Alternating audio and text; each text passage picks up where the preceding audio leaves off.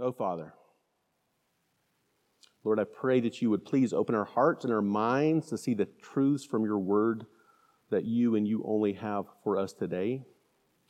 As you continue to grow and mold us day by day into the image of your Son, may every other word fall to the ground and be quickly forgotten. But may those words that come from you, may they remain. In Christ's name we pray. Amen. Okay, quick quick summary. This is a discipleship table. We're walking through the four legs and you've got worship you've got community. Now we're in service and then you have multiplication.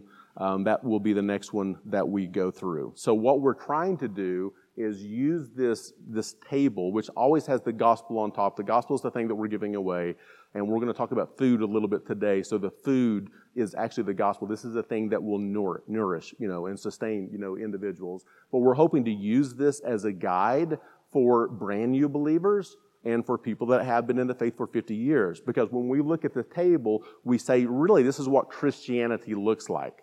We worship the Lord in various ways. We um, are in community. We're not on an island by ourselves. We serve the Lord, which we're talking about again today, and Sam started that last week.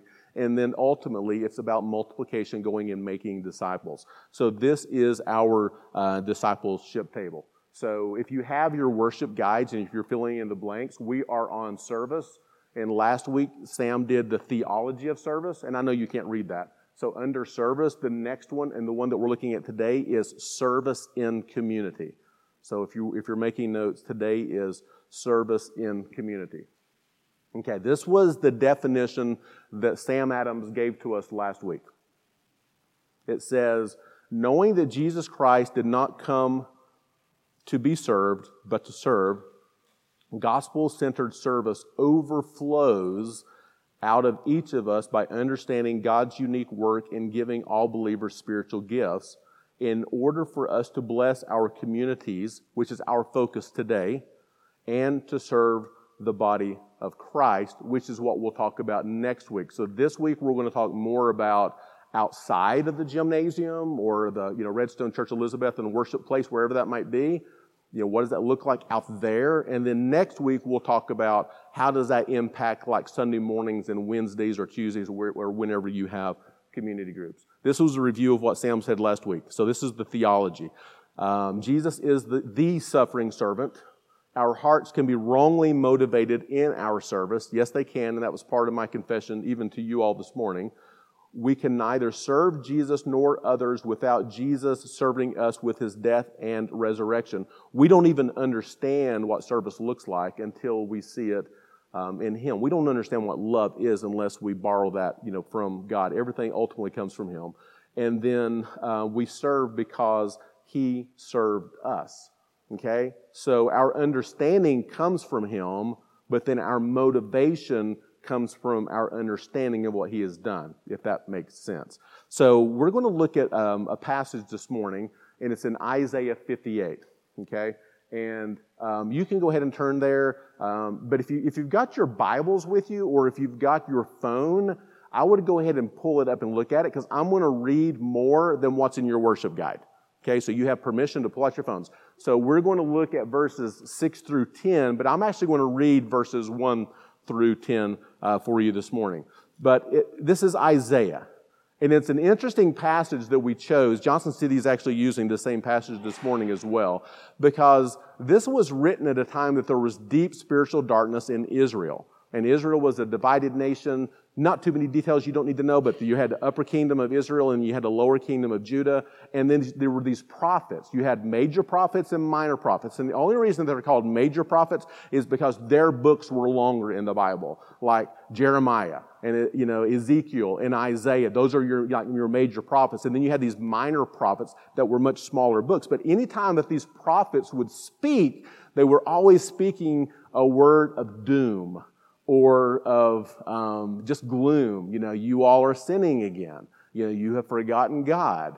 And, and, and they would speak the words and the oracles of God. And for that reason, the leaders of the time, they didn't love the, the prophets a whole lot. So this was one of these moments. Okay, and in this moment, we're going to be looking at the word fasting. Okay, this, this whole passage in Psalm um, not Psalm, but in, in Isaiah 58 is about what true fasting looks like. Now, I'd love for us to jump into the topic of fasting and maybe spend two or three weeks on that one day. That's not today. Okay? So, but you have to at least understand the context of what we're stepping into because it's spending a lot of time talking about fasting before anything will make sense. Okay, so this is this moment where the nation was saying, you know what? We're going to go without food. That's what fasting usually means. Food, food and drink, and you may say, oh, well, sometimes I go without Netflix or I go without using my phone for a week. That's fine. That's, there's nothing wrong with that. But biblically, usually when you see fasting, it's food or food and drink. And this is one of these moments where they're looking for God and they're trying to find the presence of God and they're looking for the blessings of God and they're looking for, for the Lord to speak to them and they're saying, we know what we'll do. We'll fast. And if we fast, because sometimes when we fast, the Lord reveals himself to us, so we're going to fast. So that's what's happening um, in this passage, okay? And before we even read it, let me, you know, Jesus says in Matthew 5, um, 16, or actually 616 and following, he says some pretty strong words to those that fast as an outward show. So I'm going to fast and I'm going to walk around and let everybody know, oh, Jerry's fasting. He's such a spiritual person, right? And we have to be careful with that because sometimes we want our prayers to be prayed in such a way that people will commend us, or we want our actions to be in such a way that people commend us. Even when we don't realize it, we love the praise of men sometimes more than we love the praise of God. And that was, would be what would happen with these religious leaders that would be fasting from time to time. They would fast and they would just walk around with you know gloom and they would be going without food and people would be talking about them in a good way and kind of elevating them and lifting them up and jesus rebuked that and he said don't do that okay so understanding that fasting can be an outward show but biblically here's some different reasons that the nation or that individuals would fast. Okay? Just let me hit these and then we're going to move on. To prepare for ministry. I remember when I was called to be an elder, I spent a certain season of time, you know, fasting as I entered into that season, and the Lord really used that in a mighty way in my life. To show grief, um, to seek deliverance or protection. Think about David running from Saul. To gain victory, uh, to worship God, um, a time of fasting for during um, a time of repentance when you're just struggling with sin and you, you, you, fast so that you can like really focus on the Lord and, and confess to Him. And then the last one is to seek God or to seek God's wisdom. And that's the one that we're looking at today. Okay. So the Word of God. This is Isaiah 58, and I'm going to read for you verses 1 through 10. If you only have the worship guide, just listen to me as I go through the first five verses, and then we'll jump into the rest of, of this. Okay. But notice his first words here. He's saying, Cry aloud, do not hold back, lift up your voice like a trumpet. He's saying, Pay attention to what I'm saying. So let's read it. The Word of God. Cry aloud, do not hold back, Lift up your voice like a trumpet. Declare to my people their transgression, to the house of Jacob their sins. Yet they seek me daily and delight to know my ways, as if they were a nation that did righteousness and did not forsake the judgment of their God. They ask of me righteous judgments. They delight to draw near to God. Why have we fasted and you see it not? The people would say. Why have we humbled ourselves and you take no knowledge of it? Behold, in the day of your fast, you seek your own pleasure and oppress all your workers. Behold, your fast, or you fast only to quarrel and to fight and to hit with a wicked fist. Fasting like yours this day will not make your voice to be heard on high is such the fast, or is such the fast that I choose, a day for a person to humble himself? Is it only for a day? Or is it to bow down his head like a reed and to spread sackcloth and ashes under him? Will you call this a fast and a day acceptable to the Lord? And then continuing in your worship guide. And then he, as we jump into this, understand, you know, the Lord has just rebuked them and said, so this is the day for, it's just a day for you to humble yourself and to go without food and, and, and, and that's it. But on this day that you do so, look at how you're acting. Look at how you're treating other people. And then he steps in and he's, he presents what a fast should look like. But we're going to use this as a catalyst to talk about the heart of God and serving our communities. Okay, so let's read. Is not this the fast that I choose, to lose the bonds of wickedness and to untie the straps of the yoke, to let the oppressed free and to break every yoke? Is it not to share your bread with the hungry and to bring the homeless poor into your house when you see the naked to cover him and not to hide yourself from your own flesh? Then shall your light break forth like the dawn, and your healing shall spring up speedily. Your righteousness shall go before you, and the glory of the Lord shall be your rear guard. Then you shall call, and the Lord will answer, and you shall cry, and he will say, Here I am.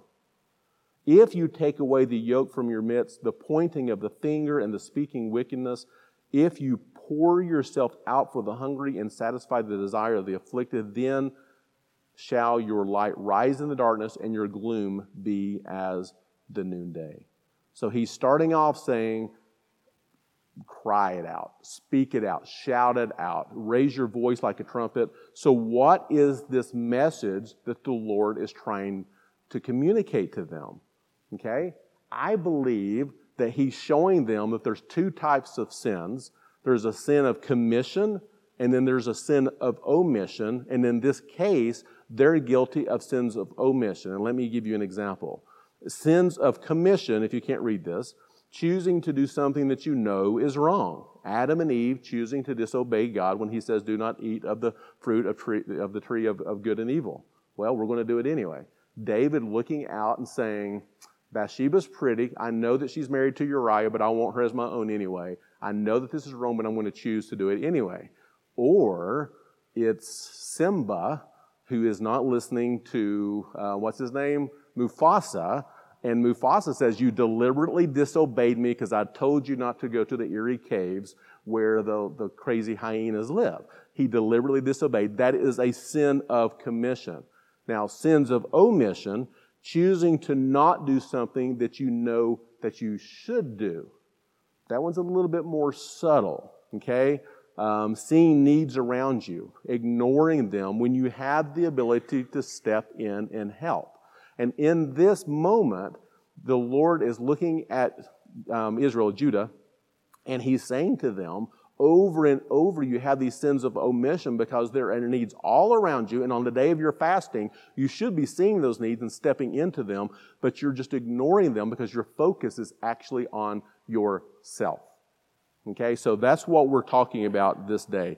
So James 4 7 says it this way Whoever knows the right thing to do and fails to do it, to him it is actually sin. So we see in this passage a message of serving the Lord by seeing the needs of other people around us and being willing to pour out, is the phrase that's used, pour out ourselves in service to them. Now, next week, Fast forward, we're going to look at Ephesians 4. And in Ephesians 4, we're going to see that Jesus has given us gifts. When he ascended, okay, into heaven, he left gifts for us to be able to serve him. We'll spend the whole service talking about that. But oftentimes, oftentimes, we see in the church that Sunday morning almost becomes an idol to the church.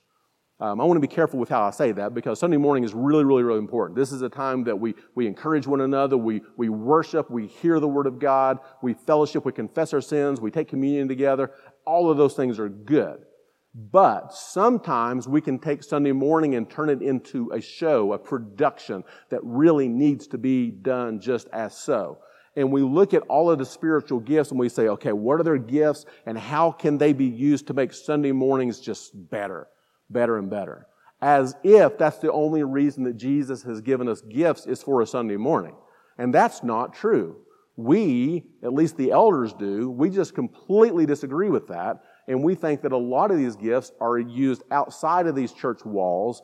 And so it's not always about the Sunday morning production. And if that sounds ugly, forgive me because I'm not meaning it that way. But a lot of us grew up kind of seeing this production, and, and you heard me say this like a month or so ago, and at the end of the service, if you'll remember, we look at each other and we say, Well, how was that? How did you think that was? And you give almost like a, a 1 to 10. Well, the preacher gets a 7, hospitality gets an 8, you musicians get a 9, Um, but Mike, I want to pick on you. But the guy that was doing commi- you know, communion, he gets a one. Mike, he, he, he, he got like grape juice on my shirt, right? And we do that, and we like score how Sunday morning was. And what we're saying this morning is, no, it goes outside of the, these walls. A couple of quick passages. Sometimes I give way too many passages, so don't get bogged down in these, but just to, to understand that some of what I'm saying, it's, it's like threaded all throughout scripture. Okay? In Acts 10.38, it says that Jesus went about doing good and healing all who were oppressed by the devil.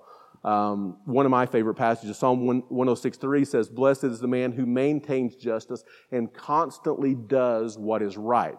This is Jesus going about moment by moment, just doing good and constantly doing uh, what is right. You know, Jesus tells us in Matthew 5 that we are to be the light of the world and that people would see our good works and give glory um, to the Father who is in heaven. Just by watching the works that we do, they could see that.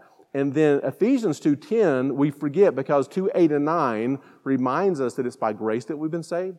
It's through faith. It's not of yourself. You, know, you can't boast. There's nothing you can do to say, well, somehow I contributed to my salvation. He takes all of that away in Ephesians 2, 8, and 9. And that was part of what I was telling Ben and Samantha. It was like either it's all that Jesus has done or it's what Jesus does plus you have to contribute to that. Your contribution is to believe and repent and to follow. Okay? But then in verse number 10, he says, uh, I'll just read it so I won't misquote it. It says, For we are his workmanship created in Jesus for good works, which God prepared beforehand that we should walk in them. So we're not saved by our works, but there's all of these works that the Lord has given for us to do. And He's saying, moment by moment, day by day, be stepping in and doing these works. And in Isaiah 58, we get a picture of some of the areas in which we can do these good works. Jesus Sam told us, did not come to be served, but to serve. That is the theology. And if we are his uh, followers, then we must do likewise. So, truth number one in your worship guide, if you're taking notes, is service to God equals service to others. I believe that it actually starts within our families. I believe that if I do a great job of serving the poor and the naked and the hungry, but I neglect my own family, that I'm completely missing the point. I also believe that if I love other people and uh, am at peace with them and kind to them and, and everything else outside of my home, but I'm a jerk at home with my own family and I'm condescending, then likewise, I'm completely missing the point. So I do believe that this service does begin at home. I do believe that it starts with things like helping your spouse wash the dishes and putting your stuff away. And if there's something that you know that drives your spouse, you know, crazy, or kids that drives your parents crazy, that you try to not do those things, or you try to help them out. So I do believe that that service begins there. And of course, we could spend a whole series talking about like, you know, Christianity within the family unit, but not today. So then it moves on to our neighbors. You know, Jesus, you know, had asked the question, well, who is my neighbor? And he gives this great story of the Good Samaritan. You know, this, you know, there's, there's this, you know, person that was on the side of the road that was just a mess and needed clothes and needed food and needed shelter. And everybody else walked on the other side of the street and ignored him. But the Samaritan came over and took care of his needs. And he basically, he's saying, like, where you see the need, who you see that the need exists with, well, that's now your neighbor. Okay? That's the good that you ought to do. And if you have the ability, if you're like, I'm late for work and I'm going to get fired, well, then you probably shouldn't stop. Okay, there are some times that you have to apply wisdom, but if you have the ability to step in and help this individual out and you choose not to, then you just missed ministering to your neighbor and then your communities. And this is, I think, the area, we're a new church plant. So we shouldn't have it all together, but I also don't want to give us too much grace here. But this is one of the areas that we have a lot of room to improve on, and we want to. So let's just say that out loud. This is an area that we want to grow in. So if you look at our region right now, what are areas in our community that are doing really good work of providing food, providing clothing, helping battered women, and so on and so forth, that we individually or even collectively could come alongside and maybe help them. Can you think of some organizations? Spit it out. Just throw them. Isaiah what? TLC. Somebody said something over here. Oh, okay. Families free.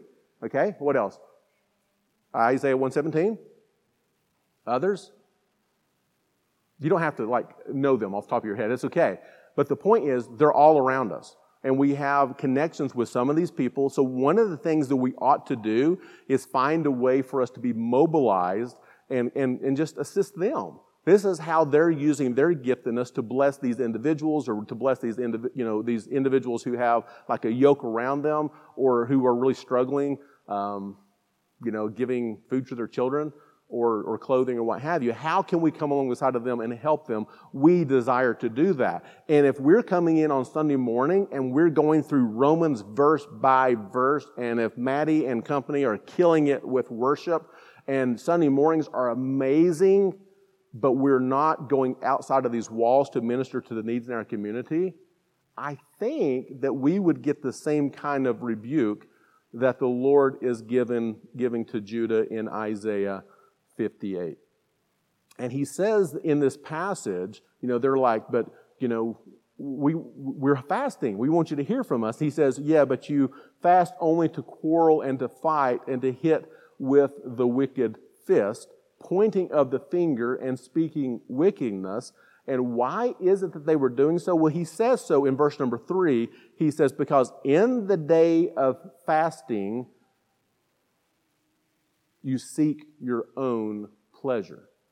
You seek your own pleasure. You're only thinking about yourself and you know your, your question, Lord, what are you calling us to? Or what do you want me to do? Or which job should I take? Or should I marry this girl? Or what have you? And we go into our time of fasting and we're seeking the, you know, the, the will of the Lord.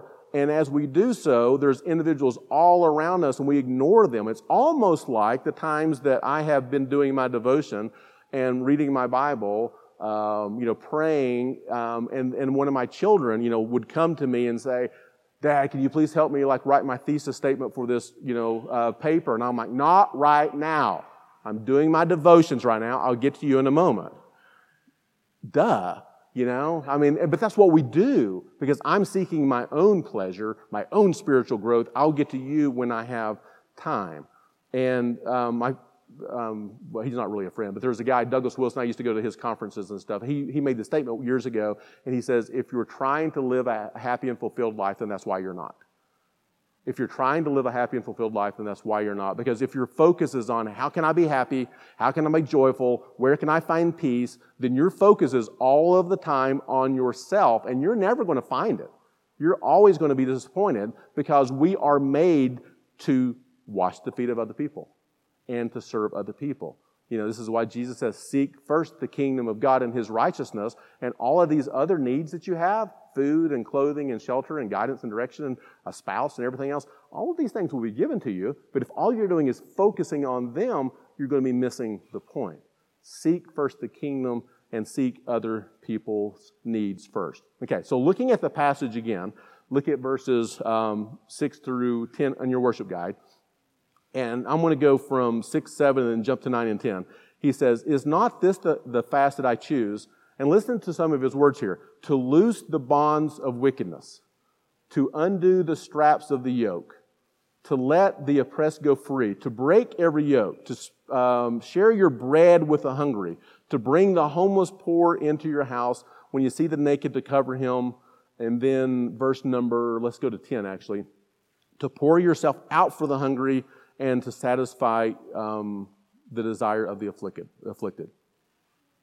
Truth number two kingdom service will require action on our part. I know you heard them, but let me read them again. Loose the bonds, undo the straps, let the oppressed go free, break every yoke, bring, cover, pour, satisfy. Those are our action words. We can't read those and not respond to them and not do something with them losing the bonds of wickedness. Where do we see uh, wickedness that needs to be addressed? That is part of our service to Him. Undo the straps of the yoke. There's different ro- yokes. There's religion, religious yokes. There's drugs. There's codependency. There's spiritual strongholds. Um, some people are just in really unhealthy relationships with someone, you know, that, that, that bond needs to be broken. And that's an unhealthy yoke. How do we go about and help unloose the straps? That is part of our service to Him. Let the oppressed go free. Where did we see oppression all around of us? All around us. I know one of our you know, staff members stepped into a conversation this week where there was like some oppression. And that was a way to kind of step in and help break that yoke. That is part of our service to Him. And then we go from untying the yokes or undoing the, the, the, straps of the yoke, I'm sorry, to breaking every yoke. So the next one he says is breaking every yoke. Um, in other words, you've helped untie, you've helped them identify, hey, there's a yoke here and it's not healthy. Stay with them. Don't just pray for them one time. Stay with them. Continue to remain steadfast in prayer and keep them in your life. Keep on checking on them on a regular basis and then help them to see the grandeur of the gospel and apply it in their lives so that they can be set free, so that that yoke can be broken. That could be an unhealthy relationship. That can be a struggle with pornography.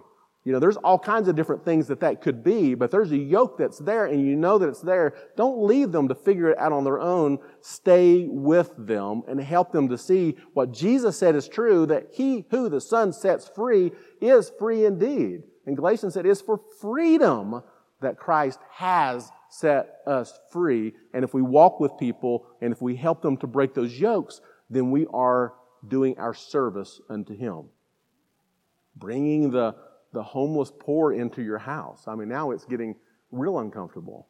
Covering the naked, you know, pouring yourself out for the hungry, satisfying the desires of the afflicted. Again, with each of these, this is part of our service unto God. You know, and I said it earlier, our theme passage for this week is Colossians 4 2. And I do believe that if we're steadfast in prayer, even as I told Jen this morning, when I feel like my prayers are just like I'm saying the same things over and over and they're not going anywhere, but that's okay. I'm going to keep praying. And we're steadfast in prayer and watchful in it, we will see the Lord do amazing things. There are times that I can pray and I just sense the presence of God and the tears come out of my eyes. And I walk and pray and I, I will literally walk down the road just like this. And I'm like, God, you're amazing. And I know everybody sees me and they think I'm an idiot. I don't care. You know, I'm, old, I'm over that. I'm too old to worry about those kinds of things. You know, but there are other times I'm like praying and then I'm thinking, should I have grilled cheese or should I have eggs? I'm really hungry, you know? And my mind begins to wander to these other areas. We all struggle with that, but let's continue to pray, okay? And as we continue to pray, if we're watchful in it, we're going to see the Lord do amazing things. And I think part of the watchfulness is what the Lord is speaking to here in Isaiah 58. You know, your watchfulness is only for yourself, but look out amongst, you know, yourselves. And if you'll step into those needs, then maybe, maybe that's where you'll find me. So, good example from this past week. This is just ridiculous. So, I'm walking and I'm praying and I'm actually preparing for the sermon. So, I'm, there's a day that I was actually fasting. Past tense, I can tell you that, but on the day of if I would have told you that, I would have been doing what Jesus said not to do. So, I was fasting um, all day and I was praying. And as I was praying, I knew I had a meeting later that day um, with somebody. I can't even remember who now. But I knew I had a meeting um, and I had to get to the coffee company. So I only had a certain block of time now. And I was kind of in hurry up mode. And I'm walking and I'm going down this little dead end street and I hear this garage door open. I'm like, oh no, that's my aunt. And I know that she's wanting some work done down in her basement and she's wanting to carry about a, a bunch of stuff because I parked my truck down there she was going to load it and wanted me to take all this stuff to the dump. And I'm like, I cannot step into that, right? She's a widow aunt. And she sees me walking and she's like, this is a great time for me to get Jerry to help me. So I'm like, nope. And as I'm walking, literally, this is the passage that spoke to my ear and my head, and it said, and not to hide yourself from your own flesh. That's in verse number seven. I'm serious. And I was like, ah. And I just laughed. I did a 180. I went back, had a great conversation with my aunt, helped her carry a bunch of boxes out, and um, there you go. And then I continued and I was finishing up and I walked by and I saw my uh, father in law, who was just diagnosed with, uh, we thought it was um, pancreatic cancer, but it's not. It's going to be lymphoma, which is a little bit better. But anyway, uh, but he was sitting outside and he's blind. He's like 95% blind and he's struggling with depression and having a hard time. And he's sitting out there, and I'm like, I can't step into that conversation with him right now. I've got to finish my prayer time. I mean, do you see that? Those are the kinds of things that we do. And eventually I turned around and we had a, you know, had a good conversation with him, you know, as well. But we have this tendency to just to be focusing in on the thing that we set aside this time to do. And when we do so, the Lord will intentionally, intentionally have someone opening a garage door or sitting in a seat as you're walking by to test and see are you seeking first the kingdom of God? Do you understand this thing that I'm asking you to do? Because it is this to wash the feet of other people and to serve other people, which takes us to our last truth. God will be found in us when we are pouring ourselves out for others. The promises are in verses 8 and 9. He says, Then shall your light break forth like the dawn, and your healing shall spring up speedily. Your righteousness shall go before you, and the glory of the Lord shall be your rear guard. Then you shall call, and the Lord will answer, and you shall cry. And here's what he'll say He will say, Here I am, right here, right in the middle of this service opportunity that you happen to pay attention to, and you set your needs and your time aside, and you went and washed someone else's feet that's where you'll find me. I close telling a story of, of Jesus in, in John chapter 4, and they've been, you know, about, you know, following Jesus, and he's doing all these amazing things. And in John chapter 4, um, you see that they're hungry, okay? And, and it says that they had to go through Samaria because apparently there was work that needed to be done there. And Jesus stops and stays and all of his disciples, they go into a nearby town to get Chick fil A and waffle fries. And while they're gone, Jesus sees a Samaritan woman at this well. It's a double no no. You know, Jews don't talk to women openly like this, and then you definitely don't talk to Samaritan women, which is, again, if you're like new to the church, don't get bogged down in that. Okay, it's okay. You know, but this that was one of the things. Samaritans were half breeds and you didn't want to spend time talking to a half breed, and women were, were in a different place in society at the time. So Jesus says, Nope, I am here for a reason. And he begins to have this conversation, and he reveals himself to this lady, and the disciples come back with their Chick fil A bags, and they're like, Lord, we got your chicken sandwich. And he says, quote unquote, he says, I have food to eat that you do not know about. And they're like, What's he talking about? He doesn't have any food. We know that he doesn't have any food. And I love this quote he says, My food, going back to our, te- uh, our fasting passage in Isaiah 58, my food is to do the will of him who sent me and to finish his work. His work. Do not say, There are yet four months, then comes to the, har- the harvest. Look, I tell you, lift up your eyes and see that the fields are white for harvest. He says, My food is to do the will of the one who sent me. He's saying, My sustenance that's what, that which sustains me, that which energizes me, is to be obedient to the Lord. So here's the point. And there's a lot of words spoken this morning. And if you hear nothing else, please hear this. The heartbeat of God is always, always, always for the broken, the hurt, the oppressed, the naked, the hungry, and the afflicted always. And if we are going to be this phrase that we continue to use over and over and over, Jesus followers, if we are going to be Jesus followers, then our service to Him must go beyond these church or gymnasium walls and outside of our community group homes, and it must go to the needy, the, the hurting, and the afflicted. It must. The Son of Man did not come to be served, but to serve. And that is our calling. Because now that He lives within us, we should be able to say, My food, my sustenance, that which motivates me and that which energizes me is to do the will of the one who sent me and to finish His work. Look at the little box in your worship guide if you have one. There's a, there's a little box there thinking about things like the, the, the bonds of wickedness, the straps of the yoke, the oppressed, the naked, the hungry, and the afflicted. Who is in your world that you continue to pass by on a daily basis because you're focused on yourself? You know, who would the Lord have you become, become uncomfortable for the gospel's sake to step into this time of serving someone else's needs? I want you to fill that in and then turn that in. No, I'm just kidding. Of course, we're not going to do that. But that's something that you need to wrestle with the Lord about. And I need to wrestle with the Lord about. Who am I just not seeing? What needs are around me? What garage door opened, but I did not even hear it because I was so focused on myself? Who's sitting out in a chair right now that just needs someone to come and love on them and listen to them and talk to them? And I didn't even see them because I was focused on myself. If you already know that, if the Lord's whispering that in your ear, you gotta maybe jot that down and make that a, a goal this week to go step into that conversation.